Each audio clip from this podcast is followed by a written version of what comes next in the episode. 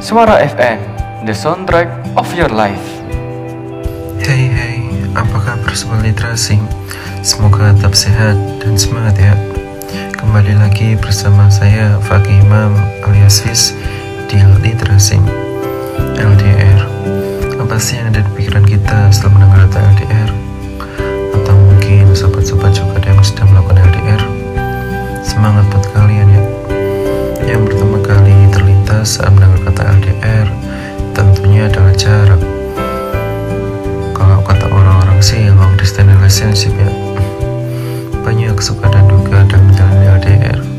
Kecewa, gelisah, takut kehilangan, atau oh ya udah aku harus dukung dia.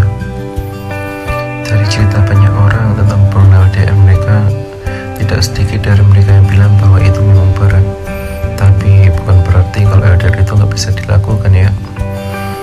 Oke seperti Literasi, tadi ada sedikit bahasan tentang LDR. Sampai bertemu di literasi selanjutnya. Bye-bye.